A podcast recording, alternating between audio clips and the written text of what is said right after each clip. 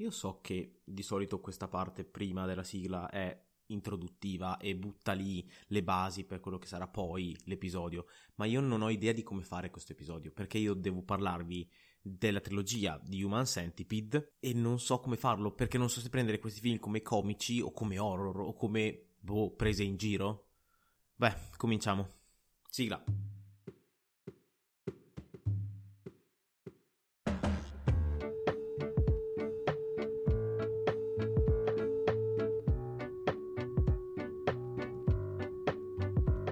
Salve a tutti e benvenuti in un nuovo episodio di Neolight Storie e mitologie sotto una luce diversa. Oggi andiamo ad analizzare un film che per me non è facile analizzare, perché è Human Centipede, che è un film horror o tendenzialmente horror, che è passato agli onori della cronaca per essere particolare, perché si chiama Human Centipede e ha una trama particolare che vedremo fra un momento. Il problema è che io non so bene come fare questo episodio, quindi voglio semplicemente parlarne. Perché non so se chiamarlo un trash talk per questa, eh, per questa puntata o se fare semplicemente una recensione di un horror.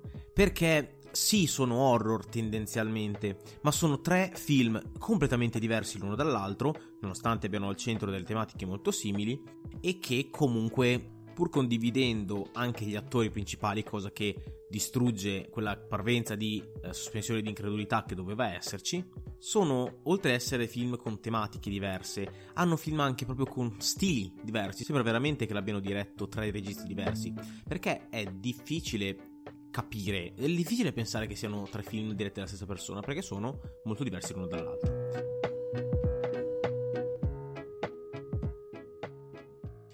Voglio dire subito che cercherò al massimo di evitare quello che è il, il, senso di disgusto che si prova guardando questi film. E tra l'altro faccio questo episodio anche per coloro che magari non riuscendo ad andare oltre certe scene non riescono a vedere il film direttamente o nemmeno a vederne qualcuno che ne parla magari su YouTube. Quindi ecco, magari utilizzando questo metodo del podcast che è molto indiretto, molto meno impattante, soprattutto a livello visivo, eh, cerco appunto di raccontarvi questi film però sappiate che se siete estremamente sensibili, ecco, ci saranno un po' di tematiche che faranno un po' schifo. Faremo i primi due film perché sono quelli che nonostante siano abbastanza diversi si assomigliano e poi in un altro episodio affronteremo il terzo film.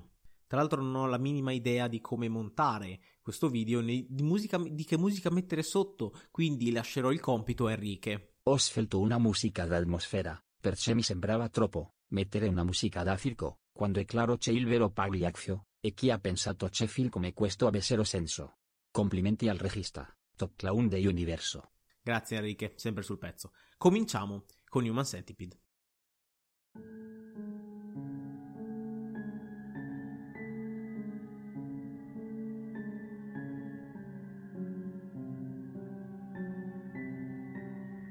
Tutto ha inizio con la trilogia con il primo film, perché nonostante tutto appunto i film sono legati in un modo che poi più tardi vedremo.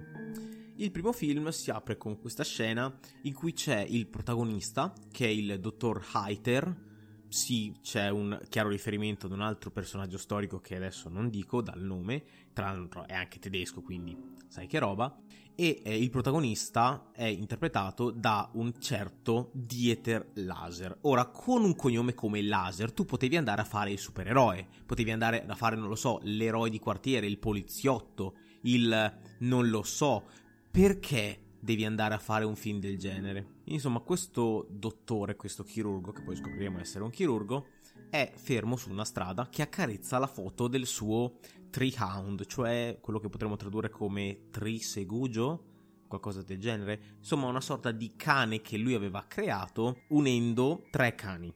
Cioè, il film si basa sul fatto che ci sia questo chirurgo che si è fissato con la figura del centopiedi e quindi voglia per forza unire chirurgicamente e insieme tre persone per creare una sorta di organismo unico con un tubo digerente tutto unito. Gli state chiedendo che senso abbia? Non lo so, non ne ho idea. È pazzo, è folle e ce lo fa capire in ogni modo in realtà perché poi si comporta anche, insomma, non da persona normale, però ha questa tendenza e appunto la scena prima è lui che sta accarezzando questa cosa mentre è fermo in macchina.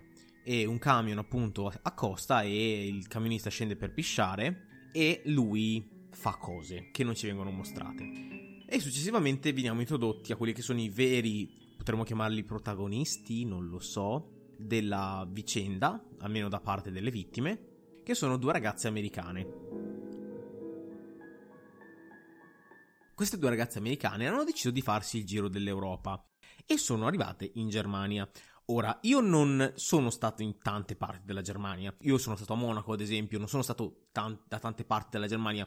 Però, se io fossi un americano che vuol vedere le belle parti della Germania, a spanne non andrei nei boschi sperduti dello schifo de- di foresta nera, perché lì veramente sono in una stradina del cavolo spersa nel nulla in mezzo a un bosco e stanno andando in una discoteca. Ora, a parte che è palese che lì sei nel mezzo del niente, e che forse la, la, l'unica discoteca che puoi trovare è, penso, la casa di Capuccetto Rosso. Ma a parte quello, perché? Perché devi andare nei boschi? Cioè, ce ne sono di cose belle in Germania. Ho capito, sì, i monti, le foreste, cose, ma quelle ci sono anche in America. Cioè, se vieni in Germania, guarda qualcosa di rappresentativo della Germania, no? Per... Vabbè, ok, mi sto facendo troppe domande e i film eh, horror hanno per forza dei personaggi che devono essere idioti. Insomma, a queste tizie si buca una ruota a parte che se ti buca una ruota, la si buca per trama perché non si vede come succede, non c'è niente, non ci sono neanche i chiodi per terra, non ci sono neanche i camion che passano che possono lasciare giù dei chiodi per dire, però si buca perché la trama deve andare avanti e loro eh, non riescono più a muoversi. Ora, io ho bucato ruote nella mia vita e ho fatto da casa mia a Bologna, che sono più o meno 200 km, tranquillamente con un chiodo piantato nella gomma. Perché loro non possono fare 100 metri per andare via dallo schifo? Tra l'altro poi comincia anche a piovere, quindi insomma, cioè loro abbandonano le macchine senza nemmeno provare, no? E vedono, eh, c'è una gomma bucata, ah no, non possiamo più andare avanti. Invece puoi, invece puoi, smettiamo di dire, vabbè, insomma, robe, la trama arriva lì e dice, voi fate come dico io, va bene? Insomma, queste tizie cominciano a scendere dalla macchina, in, tra l'altro in abito da uh, clubbing, come direbbero gli Americans, e cercano aiuto, perché si sono perse. Trovano questa villa, anch'essa sperduta, dove c'è appunto il caro eh, dottor Laser, che chiamerò Laser perché non mi ricordo neanche già il nome del suo personaggio, ma si chiama Laser di cognome, quindi lo chiamerò Laser. E insomma, voi andatevi a vedere una foto di questa persona. Perché voi, se vedete una foto di quella persona, da persone normali, anche che non volete pensare male, ma voi vedendo una faccia così, tra l'altro come la fa vedere lui, perché lui, ok, è un attore abbastanza bravo, però ha già una faccia molto inquietante. Se poi lui si mette a fare la faccia da cattivo con gli occhi sgranati e la, la, la bocca torta che sembra che ti voglia saltare addosso ad azzannarti appena muovi un muscolo. Non ti viene voglia di chiedergli una mano, ma neanche se sei sotto la pioggia in un posto sperduto, ma mai proprio per niente. E insomma, vabbè, loro lo fanno, poi insomma entrano in casa sua e già hai davanti questa persona che è super inquietante, no? Entri in casa sua e lui ha dei quadri di feti che fanno, non lo so, e in generale eh, corpi morti dipinti sulle tele, che già è una cosa inquietante. Poi insomma lui eh, dice, ah, sì sì adesso vi, vi chiamo un carro attrezzi per la macchina e lo fa però mantenendo sempre quella sua espressione sempre più incazzata. Poi tra l'altro gli urla anche contro perché eh, non si stanno comportando bene secondo lui eh, co- insomma gli sta anche urlando contro. Quindi è la persona meno meno meno rassicurante del mondo. E loro gli chiedono ah, non è che ci dà un goccio d'acqua anche? Ma perché dovresti accettare qualcosa di diverso dall'ossigeno da una persona del genere? Ma dovresti hai chiamato il carro attrezzi bene, addio e non ci vediamo mai più. E loro invece stanno lì, si mettono sedute. Ah, mi inquieta un pochino. Mm, ma cosa vuoi che ci faccia? Eh, ti uccide almeno, ma in verità no, fa anche molto di peggio.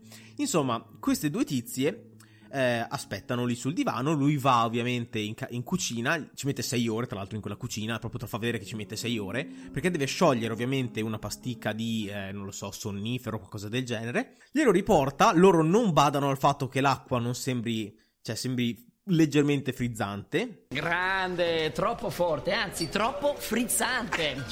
Oh. E bevono tranquillamente e ovviamente si addormentano.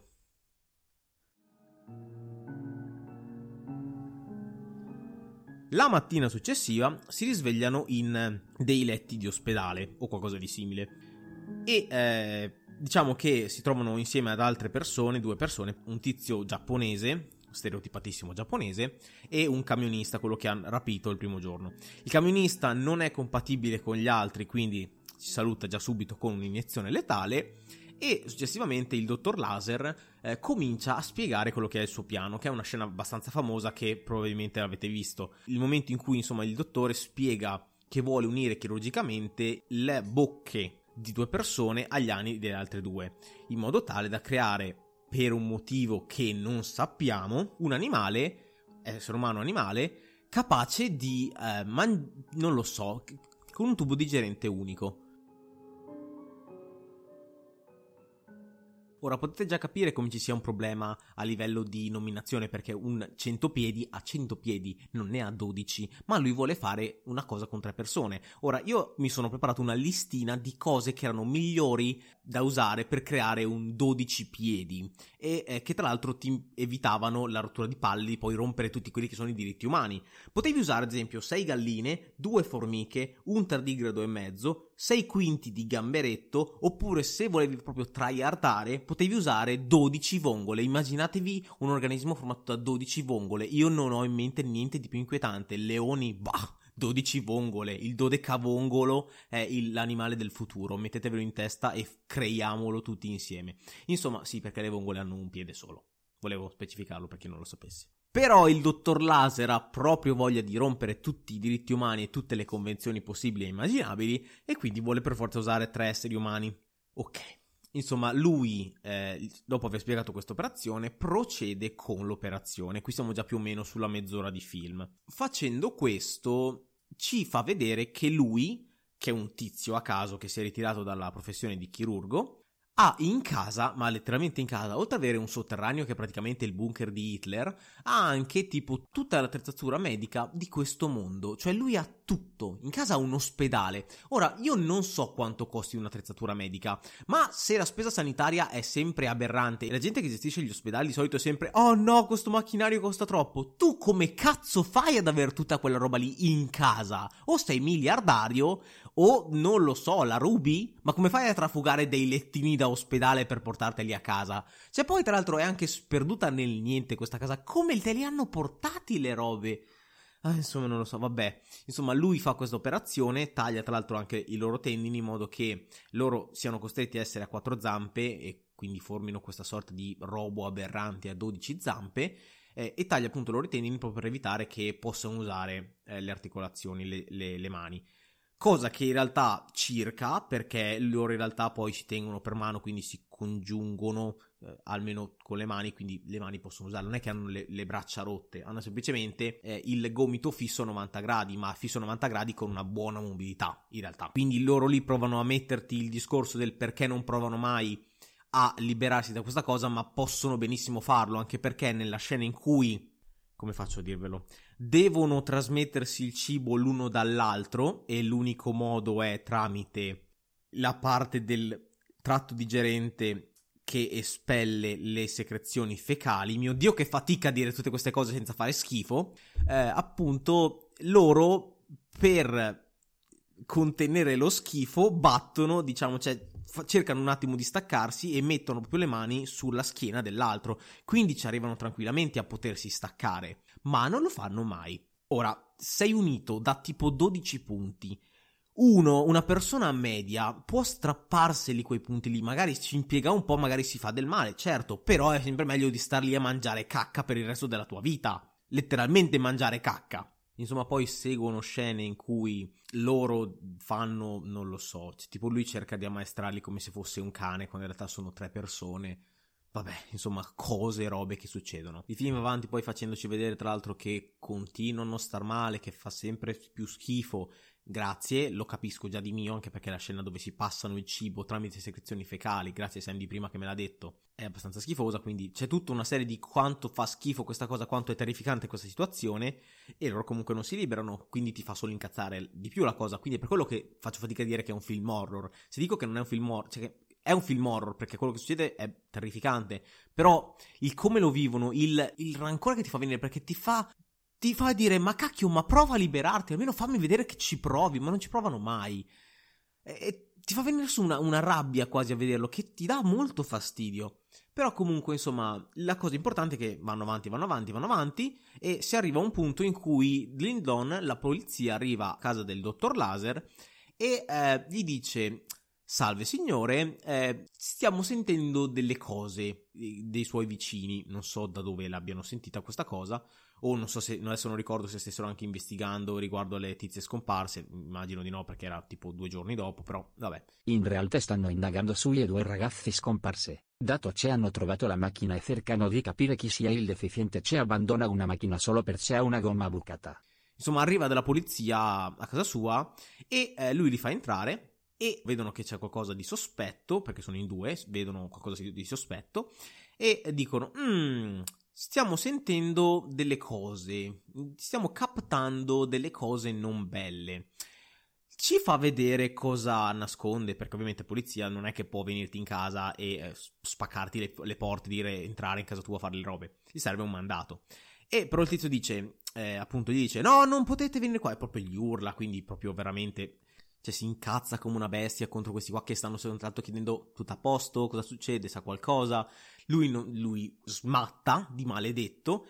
Cioè, an- cioè, sei in casa tua con delle guardie e l'unica roba che puoi fare è incazzarti di andare via perché non vuoi che stiano in casa tua. Cioè, è letteralmente antisgamo come i bambini che vanno dalla maestra e dire Eh, maestra sa, il cane mi ha mangiato i compiti e quindi non si può, non c'è, non ci sono i compiti. Mm, ok. E quindi giustamente i tizi dicono: Guarda, dato che, che, non sono proprio un idiota, in realtà lo è, ma per il momento lì no, io ci metto due minuti per andare in centrale, farmi dare un mandato, tornare qui e spaccarti tutto quello che hai in casa. E il tizio dice: Ah, no, no, aspetta, adesso mi calmo, sto tranquillo, vi porto da bere anche a voi. E fa la stessa cosa che ha fatto prima, cioè gli butta il sonnifero. Ma addirittura questo tizio qua va a prendere una siringa di qualcosa se la nasconde in mano e eh, diciamo c- si svolge un po' una, una, sorta di colluttazione in realtà il, il, poliziotto lo sgama subito che ha la siringa vede che ha una siringa in mano e gliela toglie di mano. E poi fa la cosa più stupida che già ti fa capire come questo poliziotto sia idiota. Cioè invece di, di, di dire ok tu hai provato ad assalirmi io adesso ti porto via e ti mando, ti lascio in galera per almeno sei anni perché quella è aggressione a pubblico ufficiale tendenzialmente lo puoi fare più o meno, però comunque hai già una, una, una sorta di reato in flagranza e come minimo puoi arrestarlo, come minimo. Perché appunto adesso io non conosco la legge, non so se sia tedesca o, o austriaca, ma in Italia se c'è un'aggressione puoi arrestare una persona in flagranza di reato. Comunque loro dicono, ok, adesso andiamo via, così tu hai tempo di sistemare le tue cose e poi torniamo con un mandato. Ah, la trama quando impera, non c'è niente da fare. Insomma, lui torna giù ma nel frattempo che lui è appunto andato a rispondere ai tizi, eh, fin- finalmente questi tre deficienti uniti uno all'altro, che insieme non fanno un neurone, hanno preso un bisturi. Uno solo. Sono in tre, hanno sei mani, ma hanno un bisturi. Poi il, il tizio arriva e loro gli tagliano un tendine del ginocchio. Ora, a spanne, io non voglio non voglio per forza rompere le palle, però se una persona mi ha eh, legato chirurgicamente al culo di un altro tizio e io riesco ad atterrarlo, io non scappo via a due all'ora, perché tra l'altro riescono a malapena a muoversi, quindi non scappo via a due all'ora e lo lascio lì cosciente, capace di eh, prendere, alzarsi e venirmi ad ammazzare. Io gli apro la faccia come mi... cioè devi cioè, tu dovresti essere incazzato come una faina, dovresti abbazzare, ma proprio, ma cavargli gli occhi con i cucchiaini da te. Ma dovresti fargli le cose più orribili di questo mondo, perché lui le ha appena fatte a te. Dovresti avere un rancore in corpo che ti porta a ucciderlo con lo sguardo. E invece loro no. Loro gli tagliano un tendine di una gamba e poi lasciano il bisturi e cominciano a due all'ora, che i Bradip in confronto sono delle Ferrari, a salire le scale, perché loro sono appunto in una sorta di sotterraneo, e a, per andare di sopra. Ora, quello che succede dopo è la scena più triste che abbia mai visto nella mia vita, perché succede questa scena di virgolette virgolette inseguimento in cui loro appunto cercano per forza di scappare sulle scale e lui pian piano si riprende e gattonando, perché a quanto pare la gamba buona non è capace di tirar su tutto il peso del corpo, che è una puttanata gigantesca, ma ok. Insomma, lui li insegue alla stessa velocità, quindi vedi queste, queste scene bellissime in cui ci sono i tre tizi uniti uno sopra l'altro che cercano di scappare andando a uno all'ora e che lui li insegue alla stessa velocità gattonando.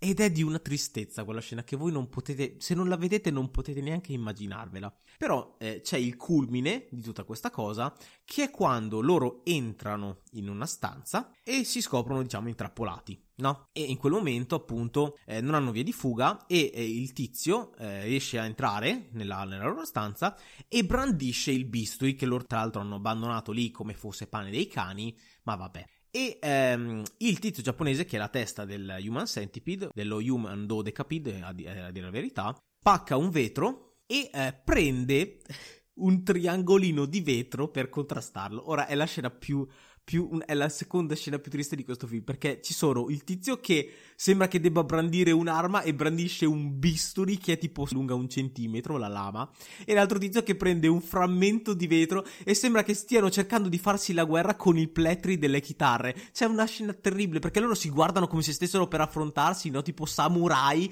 ma hanno uno un bisturi che è lungo un centimetro e l'altro un pezzo di vetro che ne è lungo due. È terribile questa scena, non potete capirla se non la vedete, ma è terribile triste. E tra l'altro poi c'è la scena, vabbè, che è una cagata gigantesca dove il tizio giapponese dice Ah no, ho capito, tu sei Dio perché tu vuoi punirmi per tutto quello che ho fatto rimane nella mia vita e si suicida. Geniale.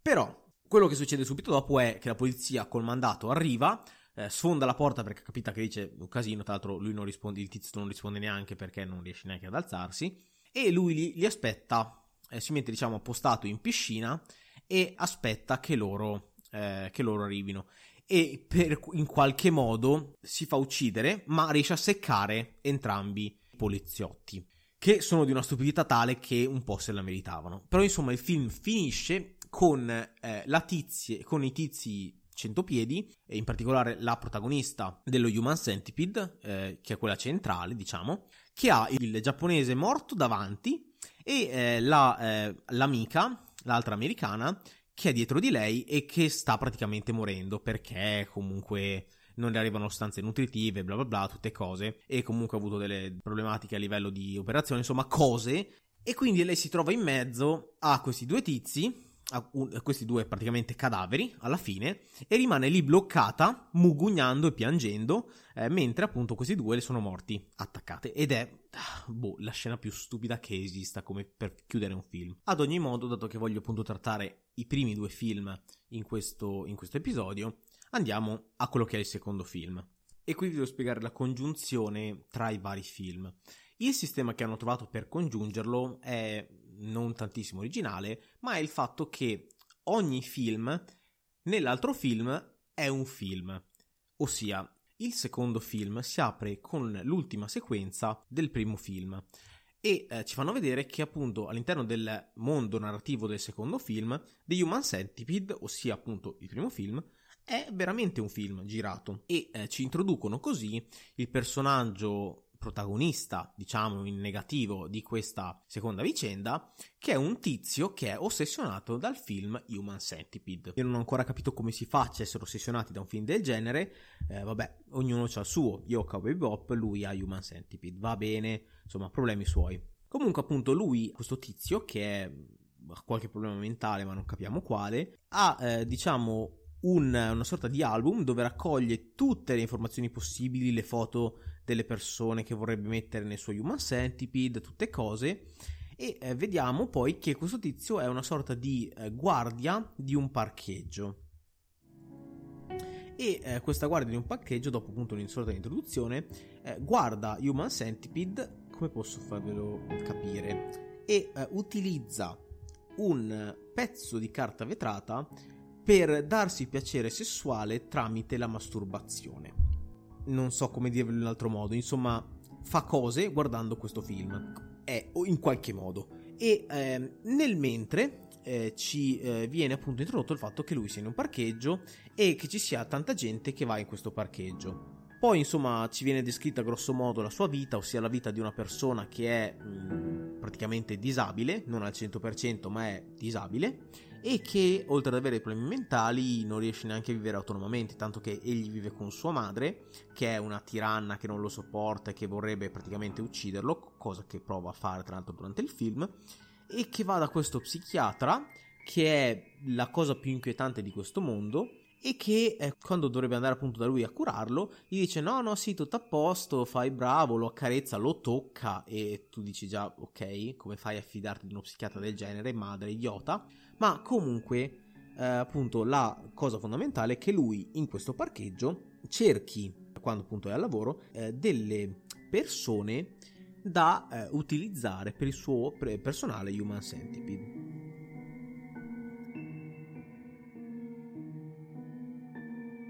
e non appena appunto riesce a trovare delle persone comincia a organizzarsi per appunto mettere in piedi quello che è il suo sogno malato e praticamente lui trova queste, eh, queste persone che stanno appunto per andare via eh, dal, dal parcheggio spara alla macchina non chiedetemi perché la guardia di un parcheggio abbia una pistola, ma spara. Tra l'altro è ambientato a Londra, quindi neanche negli Stati Uniti dove le armi sono praticamente giocattoli. Però eh, è a Londra, quindi non c'è molto senso per questa cosa qui. Però comunque, appunto, lui ferma la macchina che sta uscendo sparando al conducente e eh, poi requisisce, diciamo, i due tizi, li stordisce, e tra un attimo parliamo di come li stordisce, e li, diciamo, imbavaglia e li porta nel suo furgone. Ora, il modo in cui questo tizio stordisce le persone è di solito o gli spara per bloccare appunto i movimenti, quindi li gambizza, poi li stordisce nel modo che vediamo tra un secondo, oppure li stordisce direttamente. Il suo modo per stordire è quello dei Looney Tunes, cioè lui prende una sorta di piede di porco e glielo tira in testa. Cioè la, solita, la solita cosa della padellata in testa, no? Ora, io non sono un medico, non ho studiato anatomia così tanto nel dettaglio, però se tu tiri un oggetto contundente, tra l'altro con una forza, perché lui proprio lo carica, non è che glielo dà tipo Tong come nei cartoni animati che sembra una padellata carina, ma poi lui prende e gli dà una sassata con questo piede di porco. Quindi, ok, magari non gli sfondi la testa, però un minimo di commozione cerebrale gliela dai. E dato che l'hai anche sparato, questo tizio qua quanto avrà di vita? Anche perché sono emorragie quelle che ti fanno vedere, perché se spruzzi sangue a fontanella non, non è un taglietto, dai.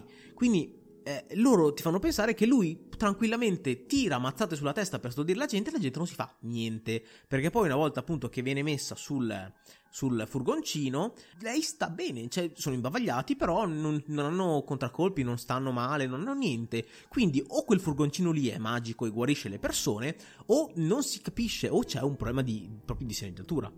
Però insomma lui va avanti a tirare martellate sulla gente fino a quando non, ha, non, arriva ad avere, se non sbaglio, 5 persone e da quel momento in poi appunto lui cerca un, un posto dove mettere queste persone, trova un, una sorta di magazzino abbandonato, uccide il tizio che glielo sta vendendo e se ne impossessa. Tra l'altro, eh, una cosa che volevo farvi notare è che eh, il secondo, tra è quello che è più horror, a mio avviso perché rimane molto nella tematica orrorifica barra disgustosa, mentre il primo appunto con delle scene che io definisco ironiche ma non, non lo volevano essere, però sono ironiche alla fine perché cioè, non ci credi neanche che stiano facendo un inseguimento a due all'ora o che facciano le battaglie con i coltellini piccoli quanto il plettro di una chitarra praticamente, però appunto questo secondo film riesce a essere molto più horror anche perché nelle sequenze che vi narrerò più avanti, diciamo che un po' di fastidio, di disgusto arriva. Tra l'altro, altra cosa che vi faccio notare, in questo secondo film hanno puntato tantissimo sulla, tra virgolette, mostruosità del protagonista, perché te lo fanno vedere sempre nudo, eh, sempre con questa sorta di pancia quasi innaturale che ha, eh, sempre con questo atteggiamento molto viscido, molto unto, che ha sempre eh, questo suo anche mh, diciamo defecarsi addosso perché appunto è disabile quindi ci dicono che si defeca addosso quindi anche nel sonno puntano molto sulla mostruosità che in realtà l'ho visto come non una forzatura della, del personaggio ma in realtà l'ho trovato abbastanza interessante come dinamica all'interno della dinamica horror. In realtà questo film secondo me funziona molto di più. La critica ha detto che il primo fa schifo, il secondo è una merda e il terzo è un... cioè l'immondizia, è la stessa materia di cui è fatta l'immondizia, parafrasando Shakespeare.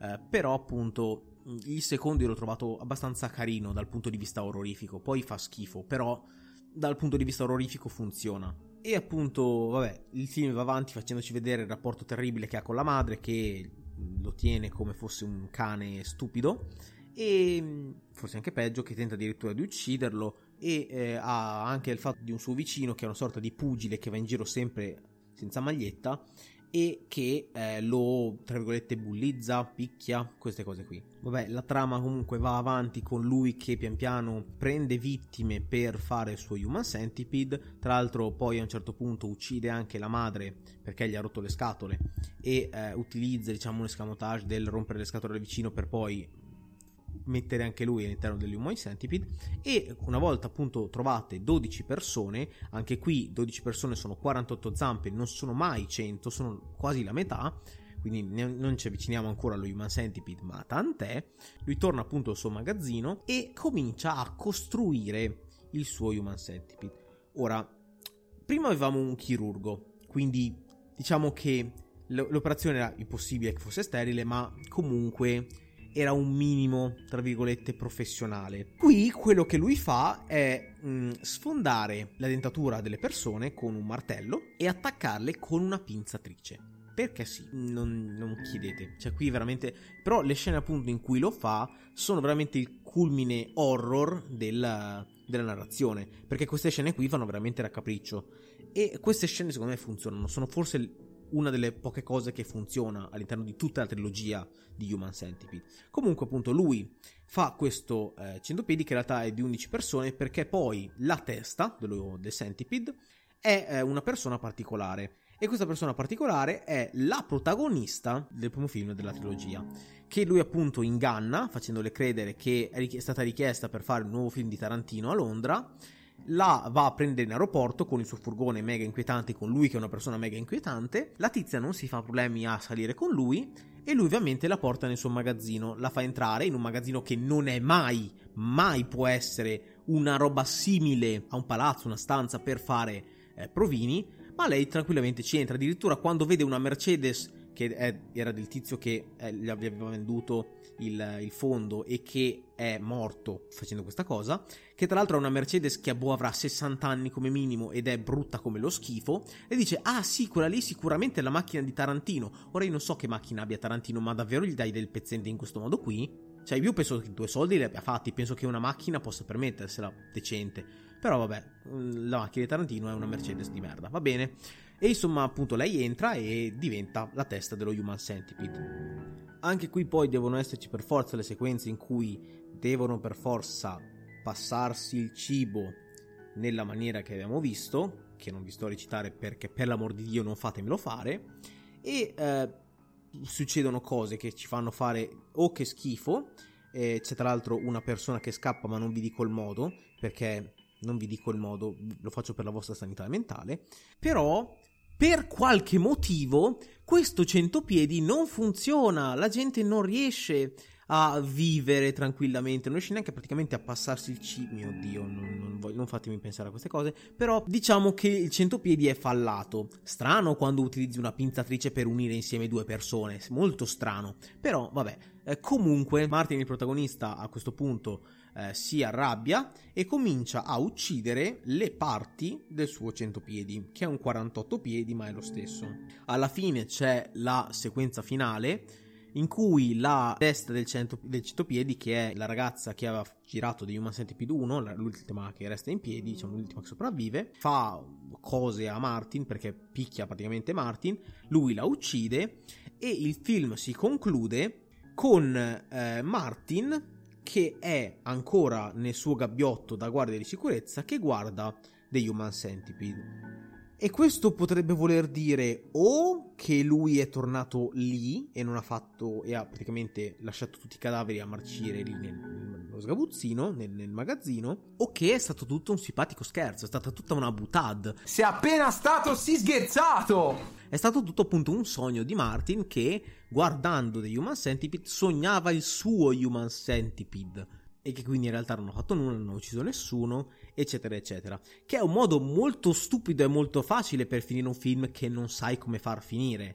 però che appunto abbassa tantissimo la qualità di un film che già, insomma, era quello che era. Tra l'altro, penso che fosse l'unico modo in cui potessero farlo finire perché lui va avanti per praticamente una settimana a rapire queste persone eh, senza che nessuno si accorga di nulla, senza che i parenti chiedano uè dov'è mia figlia, dov'è mio nonno, dov'è mia robe e quindi insomma ci potrebbe stare da un certo punto di vista, però ti butta un pochino tutto in merda di quello che era il lato horror no, della cosa, cioè cercano un pochino di dirti eh queste persone si nascondono tra di noi anche se no, loro poi non fanno queste cose, cioè i serial killer ci sono in giro penso che lo sapessimo già tutti, ma questo film ce lo voleva proprio dire spassionatamente. Però appunto il finale non è granché, è quello che è.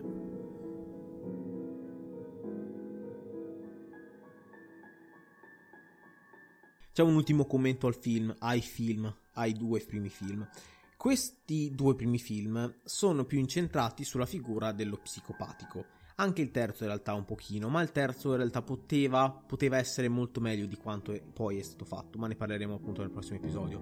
Questi due film sono fatti fondamentalmente per cercare di smuovere un po' un, te, un genere che è quello dell'horror, che ultimamente, appunto quando usciva il eh, Human Centipede il primo, che è del 2009, stava diciamo un po' stagnando, stava un po' andando sempre sulle solite cose dell'horror che tira dentro Satana e i demoni, l'horror che invece tira fuori eh, possessioni demoniache, insomma era un po'... in realtà ce ne sono ancora tanti, virgola, troppi di, uh, di, film di questo genere che ruotano sempre sulle stesse tematiche.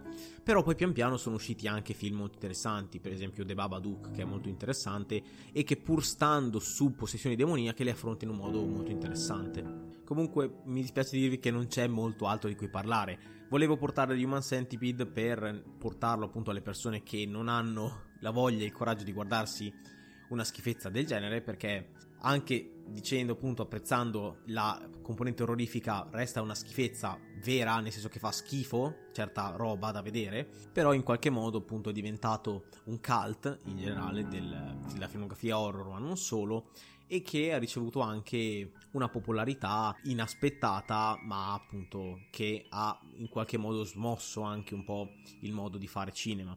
Quindi appunto mi piaceva portarvelo anche per tutta una serie di implicazioni a livello di fare i film che questi film hanno portato. Non aspettatevi dal terzo film un capolavoro perché il prossimo episodio su Human Centipede sarà un trash talk. Comunque, sigla finale e poi ci salutiamo.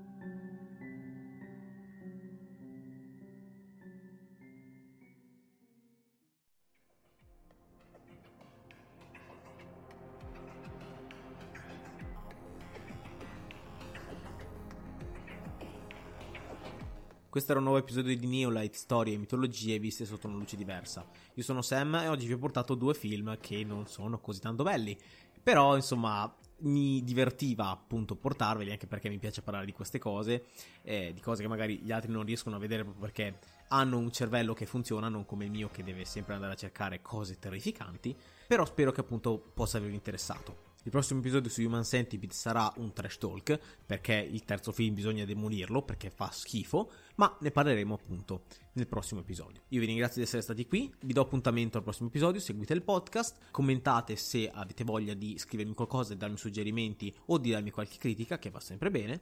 Io vi aspetto e vi do appuntamento appunto al prossimo episodio. Non fate Human Centipede a casa vostra. Se volete fare Human Centipede, fatelo di vongole, perché il dodecavongolo è l'animale definitivo e è quello che probabilmente porterà all'estinzione della razza umana e di tutte le altre specie animali sul pianeta. Perché il dodecavongolo è la creatura più forte del mondo. Biologhi del mondo, venite a contraddirmi e poi facciamo un tete a tete. Io vi ringrazio di essere stati con me. Arrivederci.